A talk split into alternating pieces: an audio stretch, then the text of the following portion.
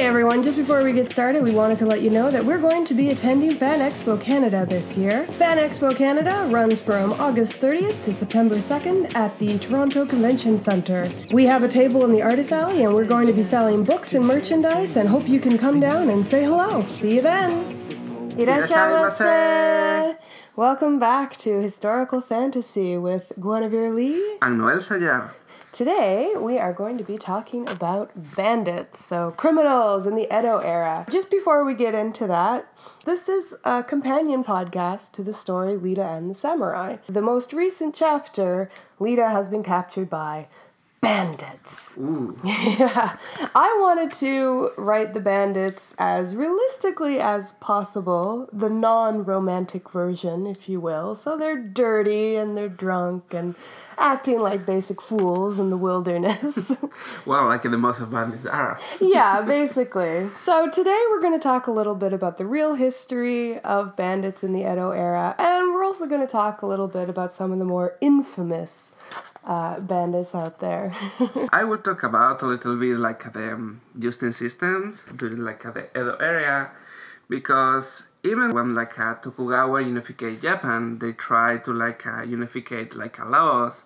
We should like uh, think like in the century 17, like uh, they don't have a really centralized government. yeah, not only did they not have a centralized government, but even though Tokugawa had technically united all of Japan, there were still a lot of parts of Japan that had no law where you could very easily get away with criminal activity, bandit hordes. I don't know what we call them, bandit companies. They were always forming very easily. They could run off into the woods and hide for days or months if they And also we should like uh, remember that like uh, after the battle of like Sekigahara, like a lot of like, Sekigahara. Sekigahara, a lot of like uh, like the um, the soldiers for like they lose like uh, they lose like a faction like uh, what this band how do you call when you run away of the battle? A turncoat or No, like a a- deserter? yeah. After the battle of Sekigahara a lot of like uh, the deserter because they know they will be punished for like uh,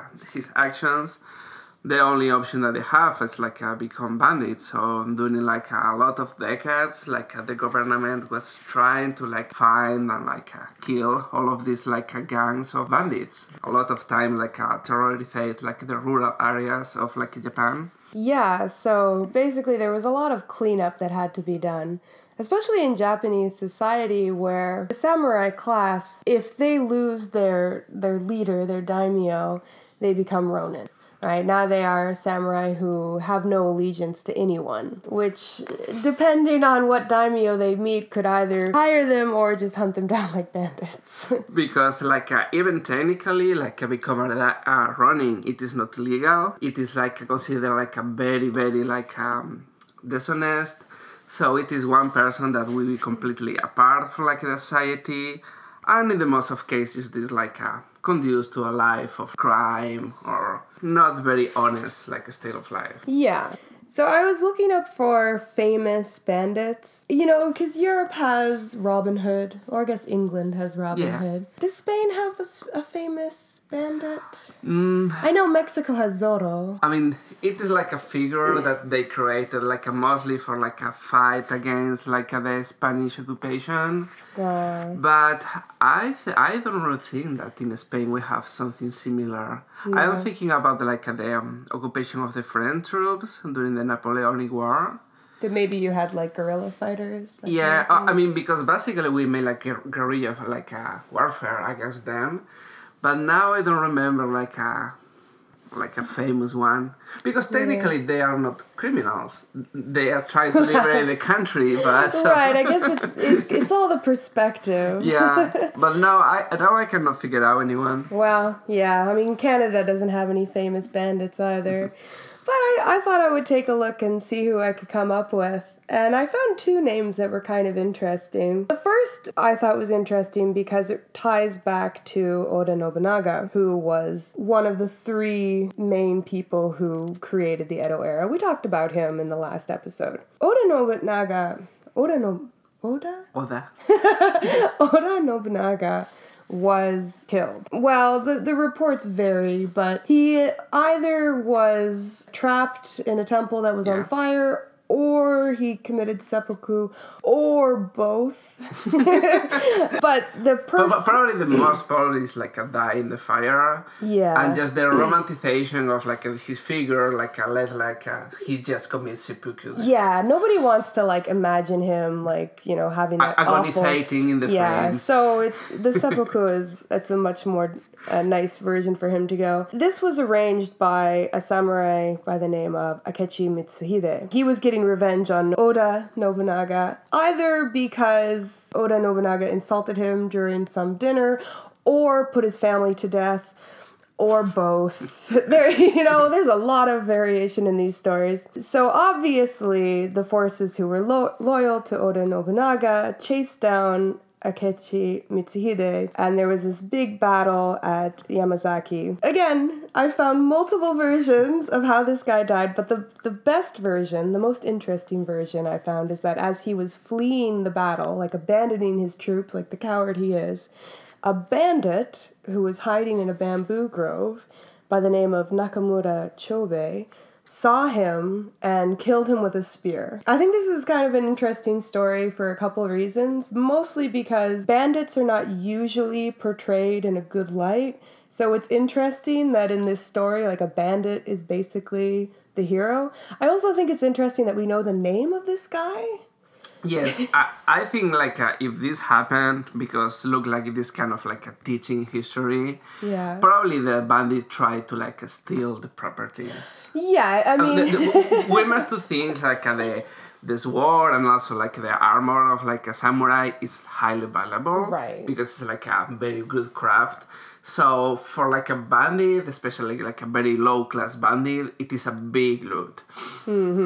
Yeah, and there were obviously bandits would go to battlefields to loot the corpses afterwards. Yes, so you true. would have a lot of bandits hiding in the groves around, just waiting for the action to die down.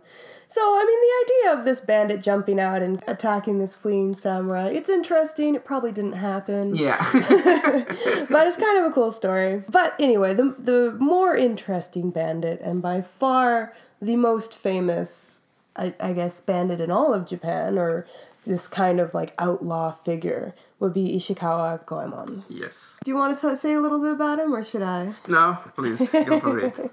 I thought he was really interesting because talking back to Robin Hood again, he has that exact same story structure. Like he was born in a wealthy family, then his family was betrayed or fell on hard times, and he was forced to become an outlaw.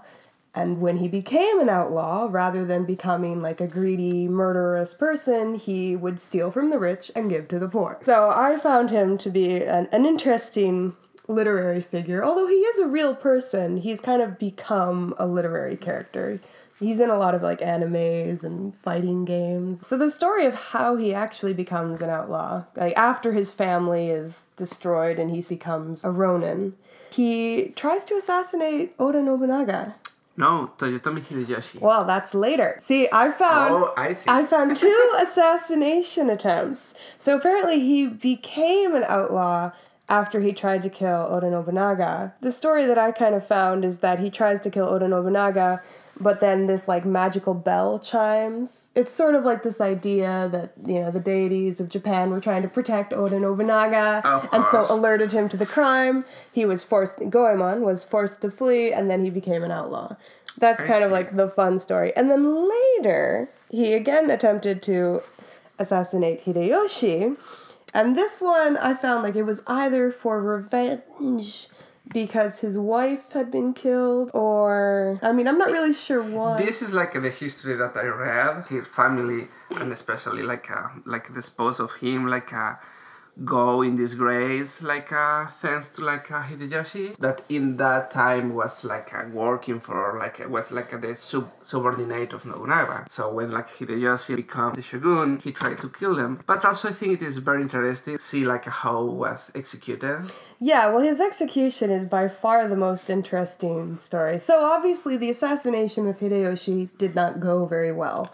Hideyoshi survived, and Goemon was taken into custody, possibly with his son. so I found three versions of this story, but the, the one fact that everyone can agree on is that Ishikawa Goemon was boiled alive. and there's actually a type of bathtub that is, it's like a, just imagine like a big witch's cauldron but uh, big enough to put a person in it. You can find these tubs at spas all around Japan, and they're called goemon buro. I really like it. yes, in one version of the story, his son is also put to death with him. But rather than let his son die, he holds his son over his head using the last of his strength to keep his son alive. And then after Goemon dies, the son is rescued and pardoned. That was only one version. In fact, like I see like a Kiyoe about these scenes and appear like Goemon holding like yeah, his son there's a lot of on the head. there's a lot of cool Japanese art that depicts this scene. A more terrible version of that story is it begins the same. He's holding his son above his head but his intention is not to save his son. What he does is he then throws his son to the bottom of the pot to kill him immediately. Uh, basically, like he was mercy killing his son. Then he holds the dead body of his son above his head as this kind of like, look what you did! and then I found a third boring version where he's just boiled to death by himself. I know, I know because we must remember that in that time, like the execution ways in like the um, Edo area was very imaginative. Oh yeah, they had some fun executions back then. Also for boiling, you can be like a burning alive. You have like a crucifixion. Yeah, but their crucifixion was a little different than ours. Yeah, I mean it is not related well, with like the our cru- crucifixion. Exactly, with a with a Christian version of the crucifixion. Yeah, they weren't they weren't left on the cross for days to like starve to death. They were basically strung up on the cross and then they were run through with spears. Yeah. And the point of being strung up on the cross was more of a humiliation. Because then, like, the corpse would be left up there and, you know, people would walk yeah. by and, I don't know, jeer at them or whatever. But probably, like, uh, my favorite was, like, a sewing. Sewing? Yeah, basically, like they put it like a face down. They tie your legs to trees or a structure. Yeah. And they sew you like in the half. Oh, saw. Yeah. Not sewing, sign. Oh my god. Wait, wait, wait. Do they saw you in half, like yes. from the head down? No. it's like across the waist. Well, it is another one that is different. That is like a cutting by the waist, but I think it is with just with like a, um, a sharp uh, object. But no, they put it face down yeah. With the legs oh looking to, to the sky. So they start with your crotch. Yeah, exactly. oh. basically, you're alive. Oh. And, well, look like that is not very pleasant. no! Oh my god. I mean, I imagine you would die pretty quickly from that. Like, the shock would kill yes. you. and another, like, a famous punishment is like exile and they used to have like uh, islands, a small island, especially like uh, near like. Um, I think they still have some small islands in Japan. Yeah, but they don't use it like as a like uh, exile. Oh, it was like an exile colony. Yeah. And in oh. fact, like, uh, this one very famous, like, uh, case that is like uh, Ukita Hideie, that is one of the five elders of Hideyoshi Toyotomi like a May when like uh, he died. Oh, the council that was supposed to protect his son but failed awfully. Yeah. So after the Battle of Sekigahara, three of them already died. So it is the only survived one, and because it other is, than Tokugawa. yeah, other Tokugawa of course, because it's like a high family. He was exiliated to these islands. He was exiled in, instead. Yeah, exiled instead to be like executed. Oh, so rich people got a pass. well, I mean, as I say, it is like a very descriptional for every daimyo, like I decide the, the Punisher, but. Okay. So I guess each daimyo, even at this point in history, they still had control over how people were like. Yes. Sorry, they, they had control over the laws in their specific territory. Yeah, completely. I mean, it is impossible try to like uh, centralize from like a Edo, so it is delegate completely this. Do you know when when Japan did finally have like a a proper working centralized Mm. government. I don't think they never had it before, like a Meiji. It didn't happen till the Meiji No. era? Oh, I guess, yeah, that kind of makes sense. And one other thing that I want to talk that I think like uh, it's important to mention is the tattoos. When like a one criminal make like a one serious offense, especially when we be exiled or in jail, they put like a, they was tattooed, like uh, with like a, the criminal offense, in order to like uh, in the case like uh, this person ran away of the island, everybody still knowing that he was he is a criminal. And with the pass of the time, like in the Japanese culture, like uh, the society start to relate the tattoos with the criminals. yes. This is the origin of the yakuza like uh, obsession for the tattoos. I thought that came from samurais. Because I've, I've seen pictures of samurai from like around the, the Meiji Restoration, and they have those amazing arm and back tattoos. Yeah, but happened that like uh, the um, the yakuza clan was like a, an heir for like the samurai structure. Well, yeah. so when like the samurai the samurai clan was like uh, falls down, some samurais they are not allowed to like accept that, and they become criminals. Yeah, and yeah, still to this day, tattoos have a very negative connotation in Japan. Like most spas, you know, where you can go and enjoy the Yes. goemon you cannot go in if you have a tattoo.